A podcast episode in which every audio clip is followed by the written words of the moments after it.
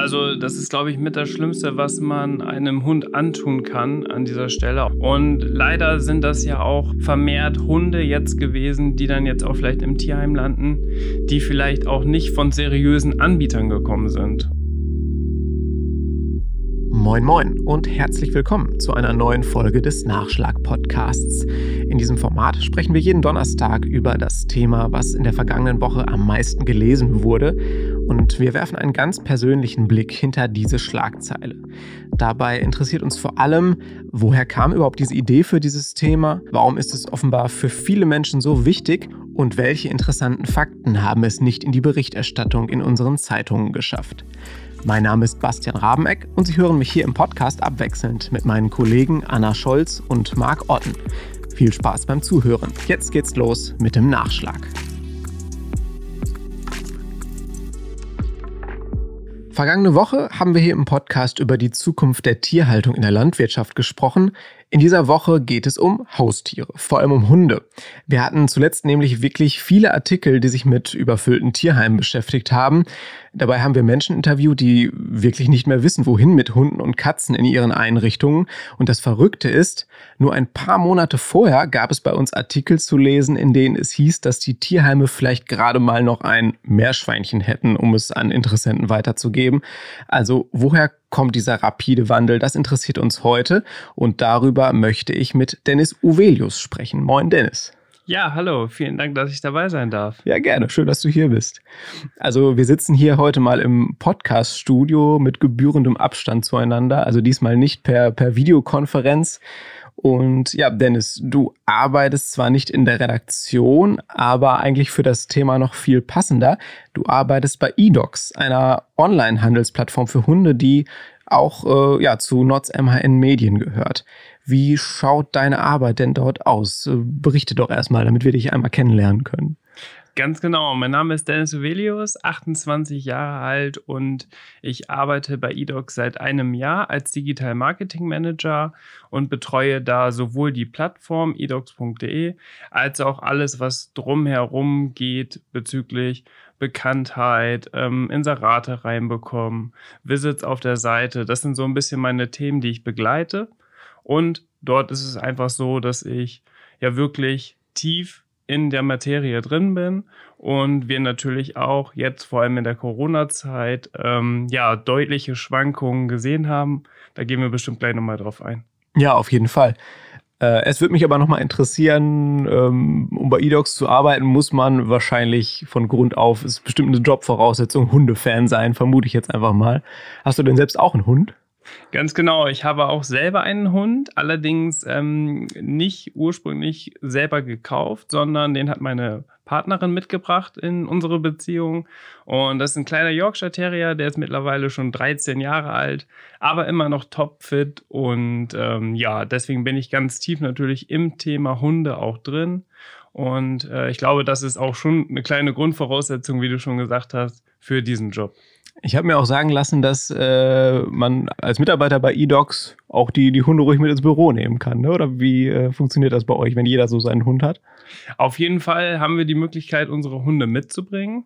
Dort gibt es sogenannte Hunderegeln bei uns im Büro. Da geht es ein bisschen darum, dass der Hund stubenrein ist, dass man den ablegen kann, dass der sich ruhig verhalten kann, dass er natürlich auch mit anderen Hunden gut sozialisiert ist, denn äh, es ist nicht nur ein Hund im Büro, sondern teilweise drei bis vier Hunde. Und das ist aber super schön, weil eigentlich die ganze Belegschaft eigene Hunde hat und dann ist immer so ein kleiner Wechsel. Und ich glaube, das ist zwischendurch immer eine ganz schöne Motivation, auch für die Mitarbeiter, wenn man so einen stressigen Alltag hat, dass die Hunde einen so ein bisschen erden und ja, da einfach eine sehr schöne Arbeitsatmosphäre herrscht. Ja, das klingt super. Vielleicht können wir das ja in der Redaktion auch mal einführen. Auf jeden Fall. Du bist jetzt ja das erste Mal hier im Nachschlag-Podcast, aber du bist schon sehr Podcast erprobt. Ähm, du hast nämlich deinen eigenen Podcast und moderierst den, den eDogs Hunde Podcast. Erzähl doch mal kurz, um welche Themen es da so geht. Du machst den ja wöchentlich, ne? Wir machen wöchentlich einen Podcast, eDogs, der Hunde-Podcast heißt der. Dort geht es vor allem ja um das gesamte Themenbereich Hund. Das bedeutet, egal ob es um Fütterung geht, Hundeschulen, Physiotherapeuten, Tierärzte. Ich habe immer einen Gast im Podcast, wo ich am besten jemanden mit Expertise im Podcast habe, der wirklich ein bisschen was hinter den Kulissen erzählen kann, wie der Umgang mit den Hunden läuft und natürlich Erziehungsmaßnahmen etc. Also ein ganz breit gefächertes Themenfeld, was wir da abdecken wollen. Und was auch noch ein ganz wichtiges Thema ist, die Aufklärungsarbeit. Denn wir wollen auch die Interessierten, die den Podcast hören, auf gegebenenfalls einen Hundekauf oder eine Hundevermittlung vorbereiten, so dass genau das, was wir jetzt gerade gleich auch äh, nochmal thematisieren werden, nicht passiert. Genau, wollte ich gerade sagen. Da kommen wir auf jeden Fall jetzt drauf zurück. Also unser Kernthema, habe ich ja eben schon anmoderiert, sind die überfüllten Tierheime. Und das ist, ja, kann man so sagen, denke ich, ein Resultat der Corona-Pandemie. Hat dich das verwundert, dass die Einrichtungen auf einmal so überfüllt sind, nachdem sie erstmal quasi leergefegt waren? Oder kam das für dich überhaupt nicht überraschend? Tatsächlich kam es überhaupt gar nicht überraschend. Ähm, wir haben die Tendenz schon sehr früh bei uns erkannt. Gleichzeitig haben wir natürlich auch dann versucht, dagegen zu steuern. Aber dadurch, dass viele Menschen einfach vor allem im Lockdown die Möglichkeit hatten, ja, zu Hause zu arbeiten, auf einmal gab es ganz neue Möglichkeiten, auf einmal gab es ganz neue Zeitfenster. Und ein bisschen die Langeweile hat mit Sicherheit auch mit reingespielt, mhm. sodass die Menschen einfach sich überlegt haben, okay, jetzt ist vielleicht ein guter Zeitpunkt, sich einen Hund zu kaufen oder einen Hund aus dem Tierheim zu holen. Und das äh, Thema, dass man einen Hund aus dem Tierheim holt, ist ja sehr unterstützenswert. Allerdings haben sich auch diese Menschen nicht so gut vielleicht mit der Rasse und oft sind es ja auch Mischlinge oder vielleicht einfach mit der gesamten Situation auseinandergesetzt, dass es dann jetzt diese Rückläufer gibt, die aber von unserer Seite aus ganz klar vorherzusehen waren. Also überhaupt nicht überraschend, leider muss man sagen. Ne? Äh, ja. Welche, welche Erfahrungen habt ihr denn so insgesamt bei eDocs gemacht? Also ich stelle mir vor, dass die Verkäufe und Vermittlungen jetzt während der Corona-Zeit ja also richtig explodiert und durch die Decke gegangen sind. Hast du da irgendwie ein paar konkrete Zahlen dazu, wie, wie stark das angestiegen ist? Mhm. Ähm, es fing eigentlich schon im ersten Lockdown an. Das war ja im letzten Jahr 2020, im also März, März, April, April ja, ja. genau, wo alles äh, gestartet ist. Und dort hat man schon gemerkt, dass sich die Anfragen auf die Inserate schon um 30 Prozent äh, gesteigert haben. Also direkt mit dem ersten Lockdown. Direkt mit dem ersten Lockdown, weil ähm, viele, viele vielleicht auch in dem Bereich dann noch in Kurzarbeit gegangen sind mhm. und dann ähm, ja mehr, neue Freiheiten hatten, um sowas einfach mal zu machen. Und ich glaube, so das Thema Hund kommt wahrscheinlich in jeder Familie irgendwann mal auf. Ob man sich letztendlich dafür entscheidet oder nicht, ist dann nochmal eine andere Frage. Aber das hat es wirklich unglaublich befeuert. Und das wussten wir zu dem Zeitpunkt ja auch noch nicht, wie sich das überhaupt alles entwickeln wird. Mhm. Aber äh, wie denkst du denn darüber? Ist das nicht absolut zu kurz gedacht? Ich meine, ja gut, ich habe jetzt Zeit, ich kaufe mir einen Hund, aber ein Stück weit äh, war ja auch irgendwie klar, irgendwann wird diese Pandemie auch wieder äh, rückläufig sein, wieder vorbeigehen und die Menschen scheinen sich ja gar nicht die Frage gestellt zu haben, habe ich dann noch Zeit für dieses Tier? Wir, wir sprechen immer auch häufig mit Kunden und auch mit Menschen, die einfach bei uns ähm, einen Hund gefunden haben und wollen natürlich auch deren Feedback, wie alles gelaufen ist, wie mhm. der Ablauf war und so weiter. Und wir haben die natürlich vermehrt auch auf dieses Thema angesprochen. Und dort war es wirklich so, dass viele einfach diesen zeitlichen Aufwand komplett überschätzt haben und gedacht haben, okay, diese intensive Zeit, das wird die Zeit sein, wo die Hunde im Welpenalter sind, mhm. wo die erzogen werden und so weiter. Und wenn es jetzt beispielsweise im halben Jahr wieder losgeht und ich muss doch wieder ins Büro, doch wieder auf Arbeit, dann habe ich den Hund so weit ausgebildet, dass ähm, ja die Möglichkeit besteht, dass ich den auch dann zu Hause lassen kann und das einfach ein guter Familienmitglied oder ein gutes Familienmitglied wird. Nur da kam die weitere Problematik zu, dass auch die Hundeschulen gleichzeitig überall zu waren. Ach so, ja. Und deswegen, ja. Ähm, ja, hat die Erziehung bei den meisten Hunden nicht so funktioniert, wie es vielleicht ursprünglich geplant war. Also doch nicht so einfach, wie die meisten Hundekäufer gedacht haben. Ganz genau. Und ich glaube, das ist ja sowieso ein ganz emotionales Thema, vor allem wenn man sich einen Welpen anschafft. Ähm, dort dann am Ende auch nochmal Nein zu sagen, vielleicht wenn auch die Kinder mit dabei sind, ist halt wirklich, wirklich unglaublich schwierig. Eigentlich sollte man natürlich da rational denken, aber es ist halt echt ja eine sehr emotionale Sache. Gibt es denn von eurer Seite, also von eDocs, irgendwelche Sicherheitsvorkehrungen, die da greifen können, um, um zu verhindern, dass Hunde an Halter vermittelt werden, wo eigentlich so von, von vornherein klar ist, dass sie ähm, den Hund nicht auf lange Sicht behalten können? Gibt es da irgendwas in der Richtung? Es gibt viele verschiedene Sachen, die man wirklich anwenden kann. Bei den Tierheimen ist es tatsächlich so und auch bei den Tierschutzorganisationen, dass die mit einer sogenannten Selbstauskunft arbeiten. Und das bedeutet, du musst dich quasi für einen Hund, für den du dich zum Beispiel interessierst, bewerben. Und dort gibt es verschiedene Prüfmechanismen, wie die ganzen Angaben, die du erstellen musst und so weiter. Da wird tatsächlich so ein bisschen auch äh, Witze drüber gemacht, dass es teilweise schwieriger ist, einen Hund zu adoptieren als ein Kind, okay. ähm, weil da wirklich sehr, sehr persönliche Angaben auch teilweise verlangt werden, egal ob es jetzt äh, das Einkommen ist, äh, die Lebenssituation, Beziehung, ähm, die Wohnverhältnisse. Viele Tierheim-Mitarbeiter oder Ehrenamtliche besuchen dann wirklich die Familien vor Ort und schauen, passt der Hund wirklich da in die Familie oder nicht.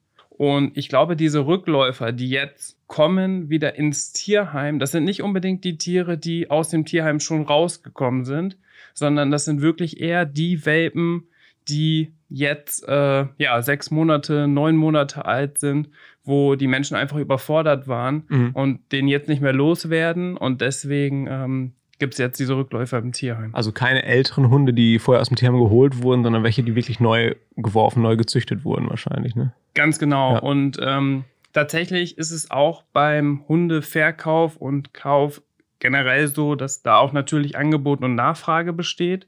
Und dadurch, dass die Nachfrage so hoch war, gab es auch einen extremen Preisanstieg bei den Hunden, sowohl bei den Rassehunden, auch von den verifizierten Züchtern, aber auch von Privatpersonen bis hin zu Hunden, die vielleicht sogar übers Tierheim vermittelt wurden. Über welche Größenordnungen reden wir da so? Also Prozentzahlen, hast du da was? Also teilweise bei den Rassehunden ist es schon so, dass es teilweise eine 100% Steigerung gab. Also, also Verdopplung ich, des Preises im Prinzip. Dass sich das ne? mehr ja. oder weniger verdoppelt hat. Ähm, ganz krasse Ausnahmefälle gab es auch schon mal, dass wirklich ein Hund über 5000 Euro gekostet hat, wo man sich vor eineinhalb Jahren noch die Frage gestellt hätte, wer würde das dafür bezahlen. Ja, Aber am Ende gibt es wirklich Menschen, die dann über 5000, teilweise bis zu 7000 Euro habe ich einen Inserat gesehen, ja, die Hunde tatsächlich angeboten haben und trotzdem noch eine hohe Nachfrage hatten. Ja, völlig verrückt. Also meine Kollegin Cornelia Sprenger hat ähm, zum Beispiel auch über ein Tierheim in Elmshorn einen Artikel geschrieben. Die haben zum Beispiel Platz für 30 Hunde. Inzwischen sind es aber schon 32. Also es wird auch immer voller.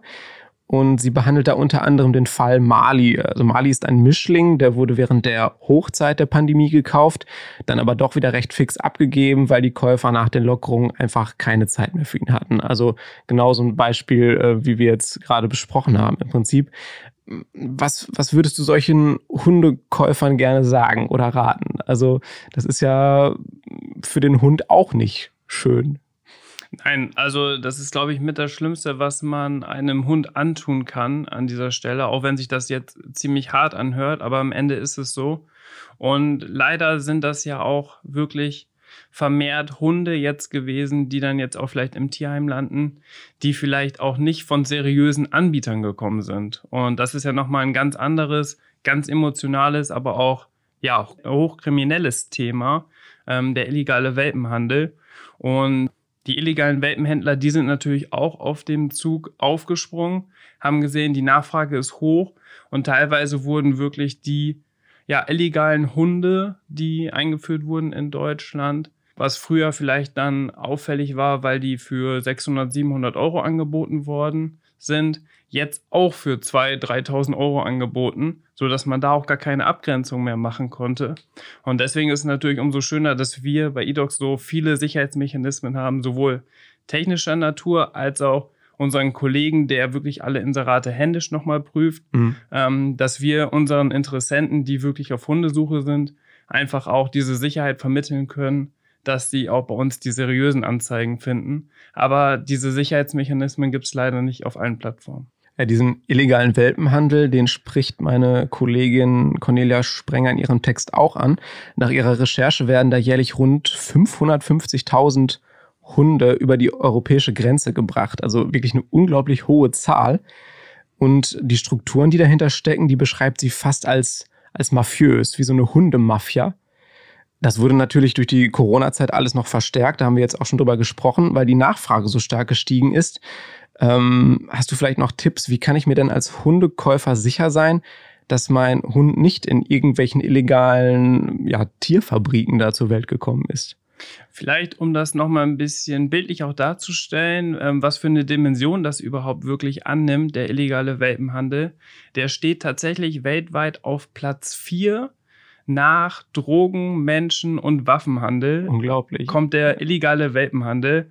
Und da merkt man ja, was das überhaupt für Dimensionen sind, welche Gelder da auch spielen und, wie du ja auch schon gesagt hast, welche mafiösen Machenschaften dahinter stecken. Also das ist wirklich hochkriminell mit ganz vielen Vermittlern, ganz vielen Mittelsmännern, ähm, die da ganz aktiv sind und teilweise sich auch als Tierheime und so weiter ausgeben. Also da, da sind die einfach so skrupellos, dass man wirklich sehr, sehr achtsam sein muss. Mhm. Und ja, das sind natürlich wirklich am Ende dann die Tiere, die ganz schlecht sozialisiert sind, die ganz schlimm aufgewachsen sind, überhaupt keinen Kontakt zu Menschen hatten, früh von den Elterntieren entnommen worden sind je früher, desto besser wurden sie verkauft, weil je jünger ein Hund ist, umso emotionaler ist dann am Ende der Kauf, umso schöner sieht der vielleicht dann auch noch aus. Und meistens sind die Tiere halt wirklich todkrank und müssen dann erstmal zum Rundumcheck zum Tierarzt. Wahrscheinlich auch verhaltensgestört ein Stück weit, kann ich mir vorstellen. Auf jeden Fall auch verhaltensgestört. Und das sind dann auch genau diese Rückläufer, die jetzt sechs bis, sag ich mal, ein Jahr alt sind, die zu den Tierheimen kommen, weil ja wirklich Auffälligkeiten gekommen sind und die Menschen einfach damit nicht klarkommen. Dann können wir jetzt ja nochmal so ganz grundsätzlich an das Thema rangehen. Also angenommen, ich stehe mit meiner Familie oder alleine als Paar, wie auch immer, vor der Entscheidung, mir einen Hund anzuschaffen. Was sollte ich dabei auf jeden Fall beachten, bevor ich ja, mir einen Hund kaufe? Also wir haben tatsächlich auch im eDocs Magazin, das ist ein digitales Magazin, was auch für alle zum Beispiel kostenlos ist. Dort haben wir verschiedene Ratgeber auch aufgelistet und welche Vorbereitungen getroffen werden müssen. Und das liegt wirklich nicht nur daran, dass man sich jetzt überlegt, okay, welcher Hund passt zu mir, also welche Rasse, und hole ich mir einen Hund vom Privat, vom Züchter oder aus dem Tierheim, sondern welche Bedingungen habe ich auch zu Hause? Wie ist meine Lebenssituation? Wie viel Zeit haben wir wirklich für den Hund? Besteht die Möglichkeit, den Hund mit ins Büro zu nehmen oder halt ähm, kann ich von zu Hause aus arbeiten? So diese Dinge, die müssen alle einmal wirklich aufgelistet werden, vielleicht auch eine Pro- und Kontraliste erstellen. Mhm. Was spricht für einen Hund, was spricht gegen einen Hund? Wenn man zum Beispiel gerne reisen geht, so, dann wird das auch schon wieder deutlich schwieriger mit einem Hund. Ja, klar. Ja. Und äh, das sind alles solche Punkte, die sind schon sehr, sehr wichtig. Ähm, egal auch, ob es mit Familienplanung ist. Ist das ein Hund, der vielleicht auch nicht unbedingt kinderfreundlich ist. Sowas gibt es auch. Dann gibt es beim Tierheim auch viele, die vielleicht noch gar keinen Zugang zu Kindern hatten, was vielleicht auch noch mal eine Problematik darstellen kann. Und wir haben bei eDocs tatsächlich jetzt aktuell, ich habe vorhin noch mal nachgeguckt, ungefähr 14.000 Inserate online. Davon sind 9.000 Inserate alleine aus Tierheimen in Deutschland. Und genau diese Hunde, die werden auch sehr gut vermittelt.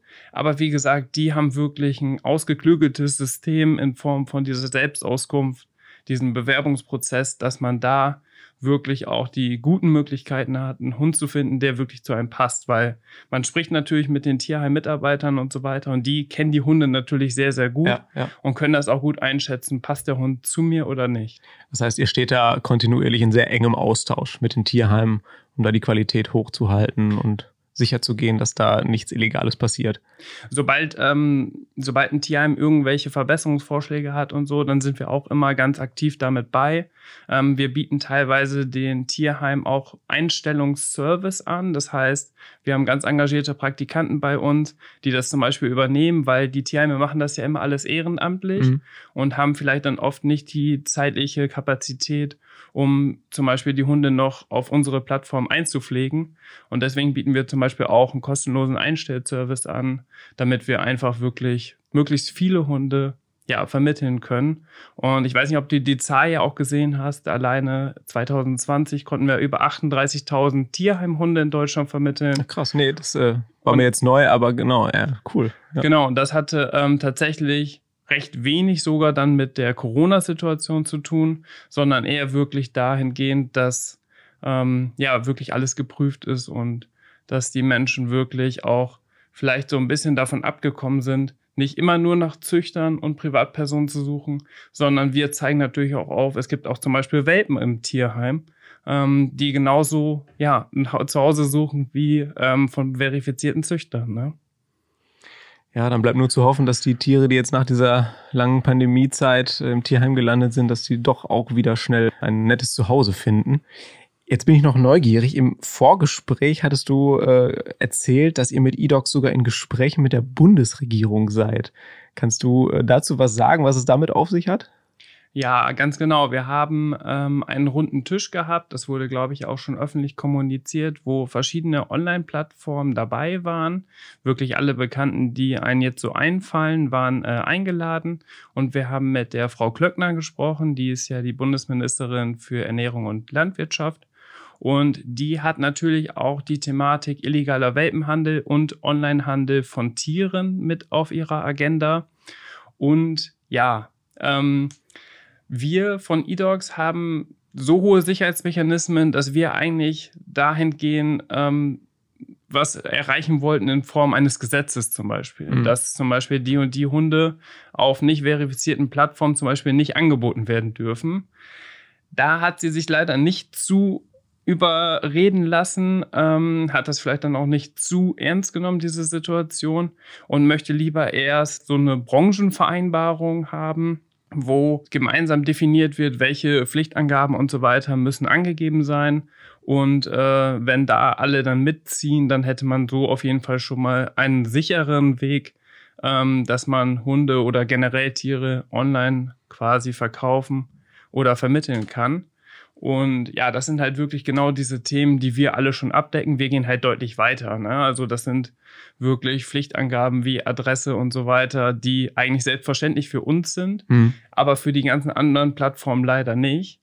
Und jetzt warten wir gerade schon, ja, zum oder ein bisschen länger auf äh, eine Antwort von der Bundesregierung. Wir haben denen quasi alles vorgelegt, wie wir uns das vorstellen, aber aktuell passiert da noch nichts. Aber wir können davon ausgehen, dass vor der Bundestagswahl mit Sicherheit noch etwas passiert. Da, vor der Bundestagswahl oder vor Wahlen kommt ja meistens noch vieles in Bewegung. Aber ja, man kann generell, denke ich, sagen, dass bei dem Thema viel Bewegung drin ist, so wie du das jetzt erzählst. Ja, und ich glaube, das Thema wurde einfach doch jetzt nochmal durch Corona befeuert, ähm, weil ja auch viele, so wie ihr ja auch, darüber schon berichtet habt, mhm. welche, welche, welche Sachen da wirklich alle hinter den Kulissen passieren, egal ob es bei den Tierheimen ist, bei den illegalen Welpenhändlern und so weiter. Und ähm, im Koalitionsvertrag ist das wirklich halt auch einfach ein Punkt, der versprochen wurde, dass der angegangen wird. Und diese Branchenvereinbarung soll jetzt ein Weg in die richtige Richtung sein. Aber wie gesagt, von unserer Seite aus, von eDocs, ähm, ist das deutlich zu wenig. Und das wird ein bisschen was verbessern, aber dieses grundsätzliche Problem leider noch nicht. Mhm. Okay, ich nehme das mal gerne als Schlussplädoyer, weil das klang ganz cool mit dieser Forderung. Ähm, ja, ein wirklich spannendes Thema, das sich leider, leider mit dem Ende der Pandemie voraussichtlich noch verschärfen wird. Davon ist leider auszugehen. Wir werden das weiter beobachten und ihr natürlich auch. Das war es auch schon mit dem Nachschlag, der Podcast, der hinter die Schlagzeilen blickt. Mein Gast war heute Dennis Ovelius von eDocs. Vielen Dank für die spannenden Einblicke, die du uns gebracht hast. Vielen Dank, dass ich dabei sein durfte und dass ich vielleicht den einen oder anderen noch einen kleinen Tipp mit an die Seite geben durfte. Ja, das denke ich doch, dass wir da einiges mitgeben konnten. Mein Name ist Bastian Rabeneck und wenn euch, liebe Hörerinnen und Hörer, dieser Nachschlag gefallen hat, freuen wir uns natürlich, wenn ihr uns weiterempfehlt. Ihr dürft uns auch gerne eine nette Bewertung auf Apple Podcasts hinterlassen oder uns bei Spotify abonnieren. Fragen, Anmerkungen oder Kritik könnt ihr ebenfalls jederzeit per Mail an audio.noz-digital.de loswerden. In der kommenden Woche hört ihr an dieser Stelle meine Kollegen Anna Scholz und Marc Otten und zwar im Doppelpack gemeinsam. Bis dahin eine gute Zeit und ja, Augen auf beim Hundekauf, würde ich sagen. Tschüss. Tschüss.